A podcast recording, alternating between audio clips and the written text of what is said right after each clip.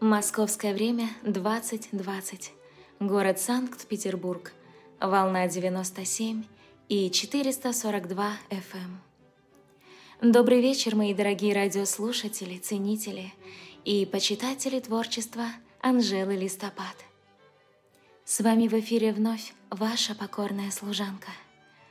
Настраивайтесь на мою adorable neoclassical wave – и будьте вместе со мной в течение ближайшего time. Сегодня мы вновь обсудим необычную тему. Точнее, мы затронем несколько необычайных and special themes. Речь пойдет об искусстве, истории России, сталинском ампире и прочей архитектуре, музыке, фасадах и растениях. Мы посмотрим на исторические события прошлых столетий сквозь призму нашего времени. И поможет нам в этом один замечательный, легендарный и успешный человек. Именно поэтому сегодняшняя наша рубрика будет называться в честь него. Усаживайтесь поудобнее, приготовьтесь внимать и вкушать сегодняшний диалог, ибо наша рубрика называется – Элегантная беседа с маэстро.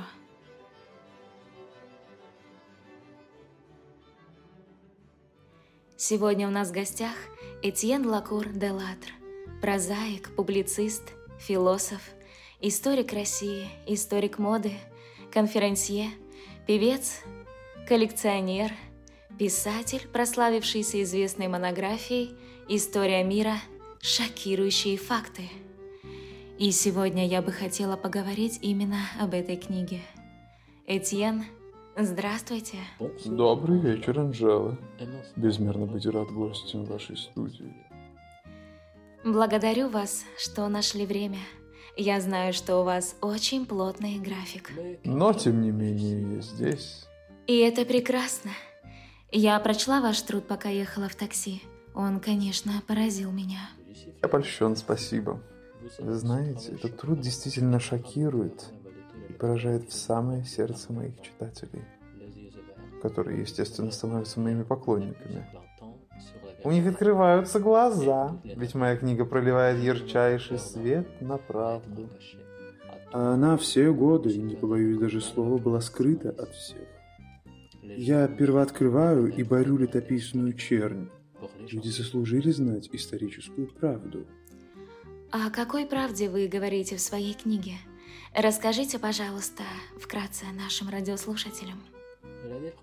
Основная мысль моей книги – это то, что главным государством, управляющим всеми мировыми державами, является Таиланд.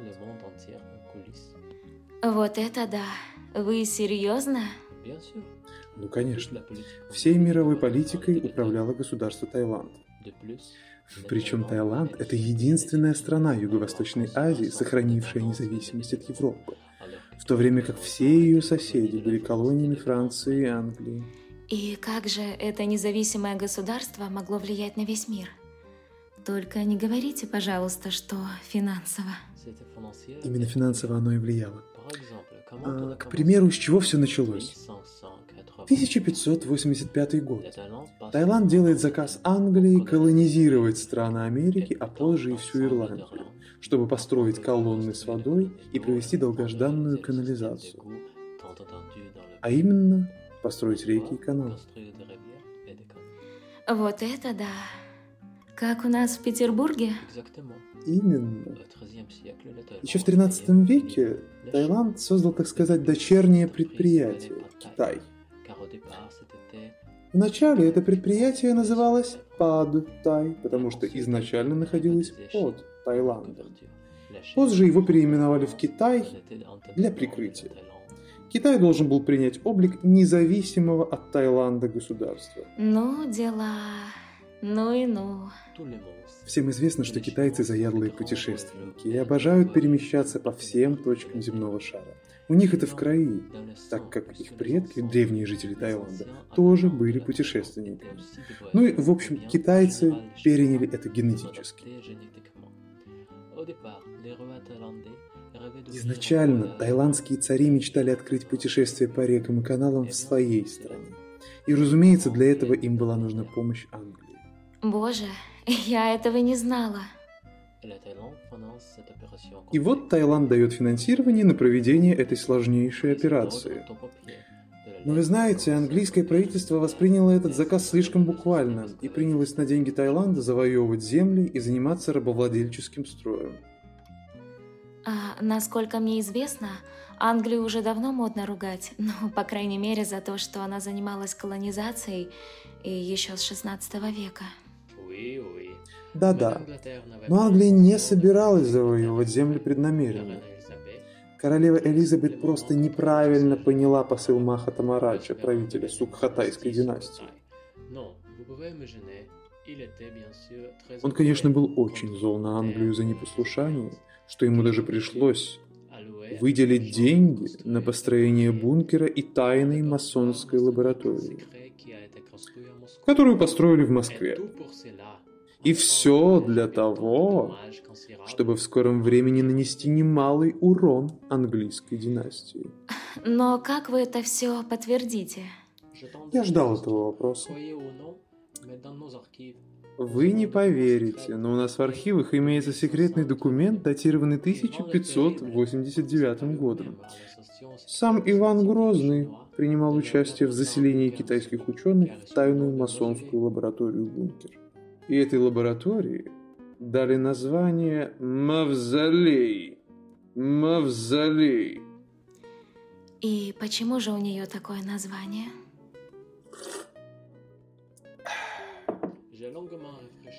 Я очень долго думал над этой разгадкой.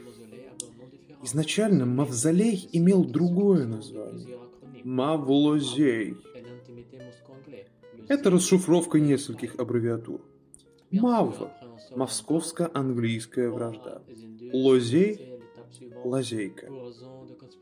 Конечно же, спустя некоторое время ученые узнали, что слово «лазейка» пишется через букву «А», и чтобы скрыть позор, им пришлось наспех менять название. Так появился мавзолей.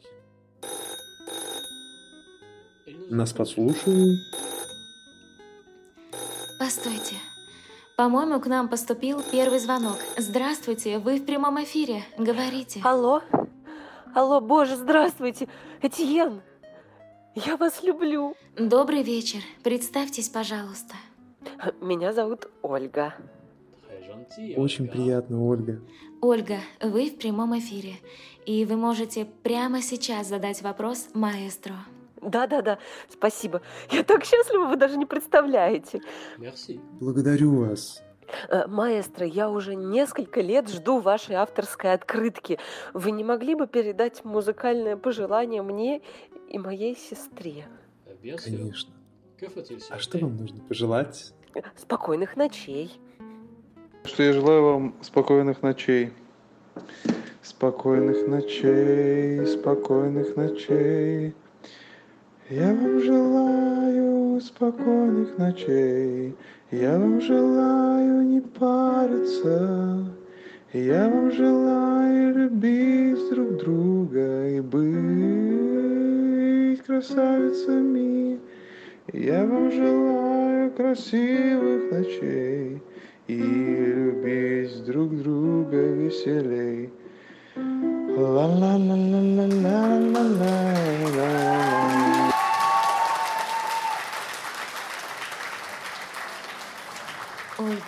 Благодарим вас за звонок. А мы напоминаем номер нашей студии. У нас его нет. Более того, у нас здесь нет даже телефонного аппарата, поэтому для меня остается загадкой, как нам дозвонилась эта милая девушка. Это все мое энергетическое поле. Фанатки и поклонницы могут достать меня везде. Я настолько популярен и желанен, что они могли дозвониться к вам с помощью своего сильного чувственного потока. Я впервые в жизни сталкиваюсь с таким. Это очень необычно. Я чувствую кожей, что общаюсь с гением. Благодарю вас за такие теплые слова. Благодарю. Этьен, вернемся к нашему удивительному разговору. Как вы говорили ранее, китайские ученые по приказу правителя Сукхотайской династии Маха Тамарача с разрешения Ивана Грозного построили в 1589 году масонскую бункер-лабораторию-корабль под названием «Мавзолей». Расскажите подробнее об этом засекреченном месте. Я уверена, что наши радиослушатели никогда не слышали об этой лаборатории. Все непременнейше. Мавзолей нужен был якобы для клинических исследований останков Василия Шуйского. Но не все так просто, как мы думаем. Этот мавзолей состоял из трех подземных этажей, оснащенных новейшим техническим оборудованием того времени, топорами, деревом и палками.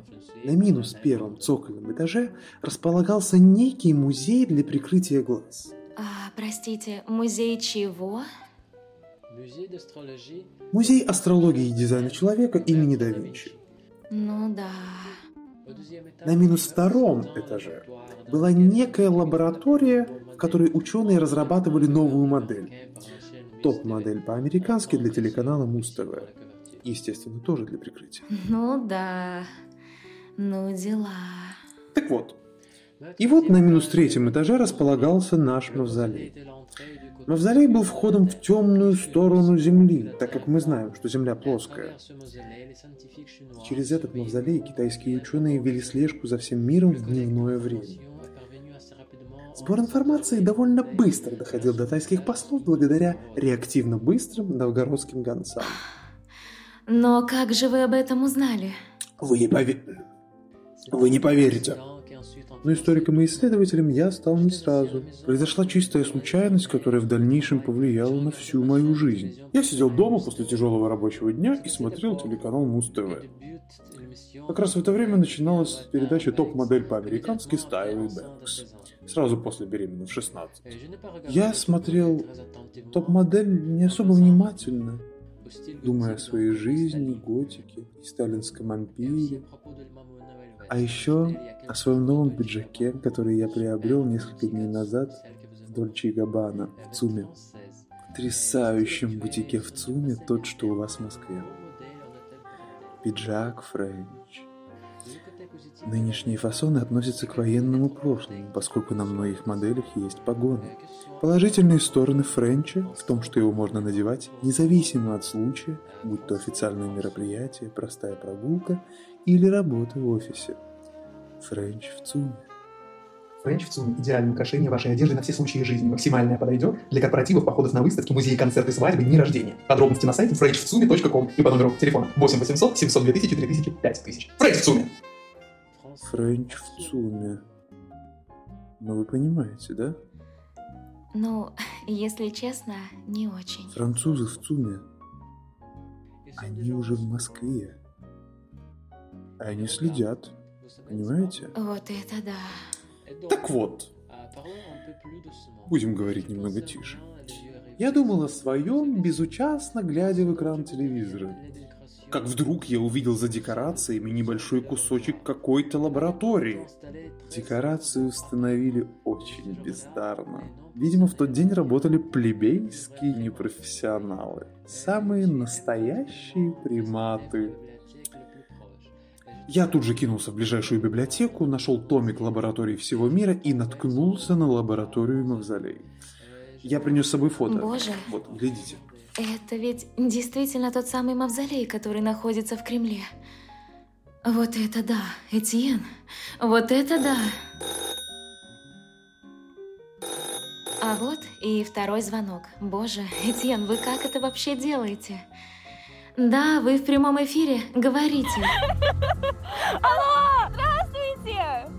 Добрый вечер. Представьтесь, пожалуйста.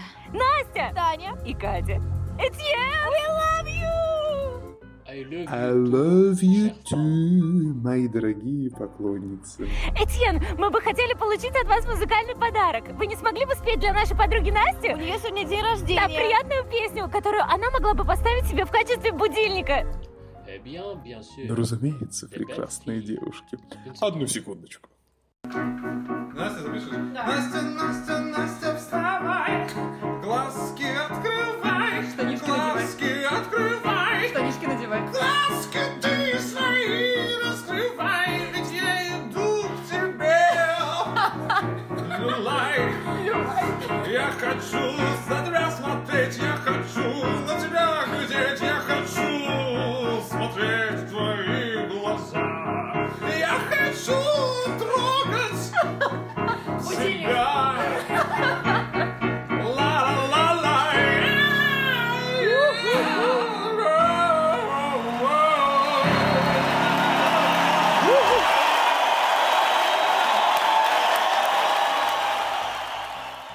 Девушки, спасибо вам за звонок.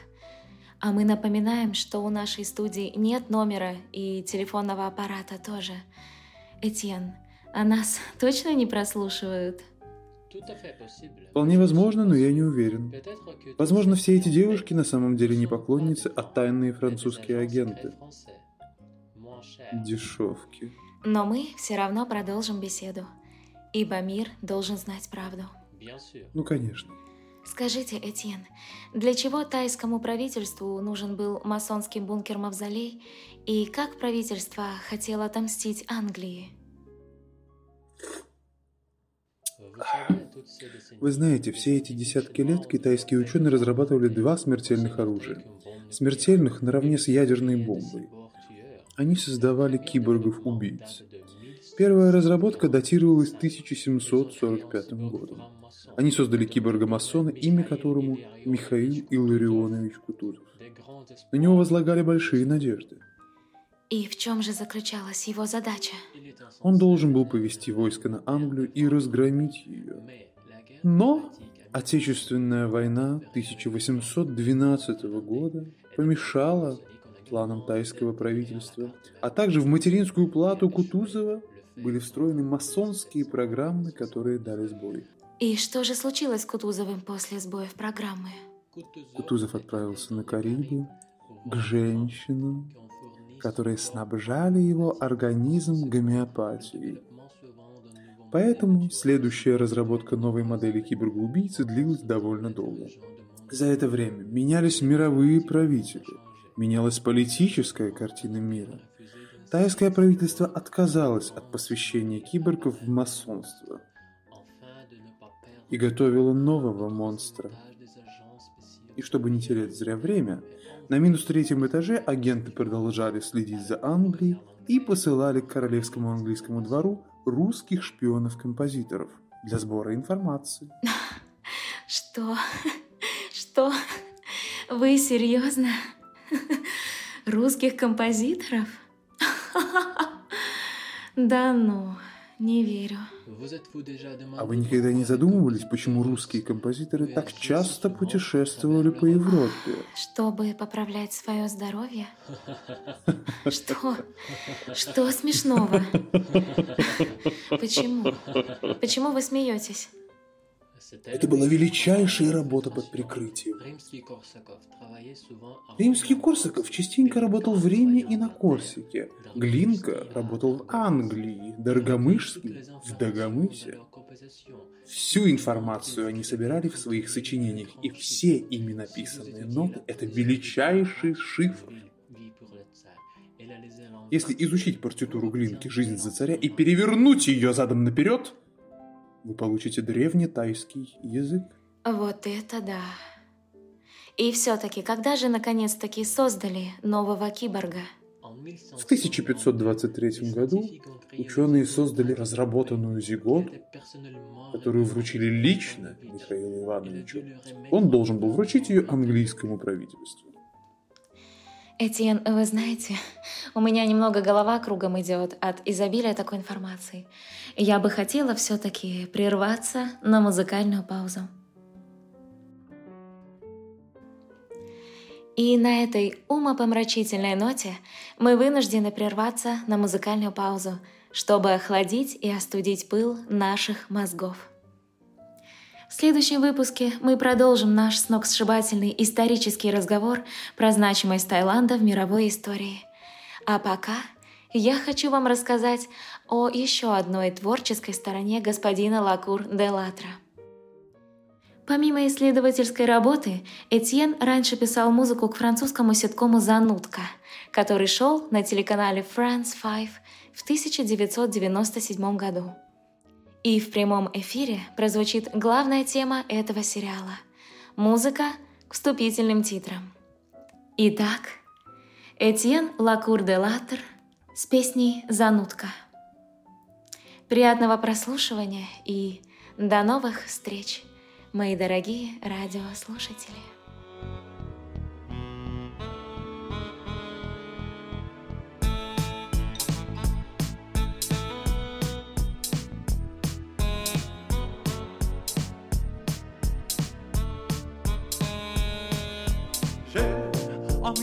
Меня есть минутка. Приходи ко мне, занудка. Будем питаться и наслаждаться. И лимонадом брызгаться. Здравствуй.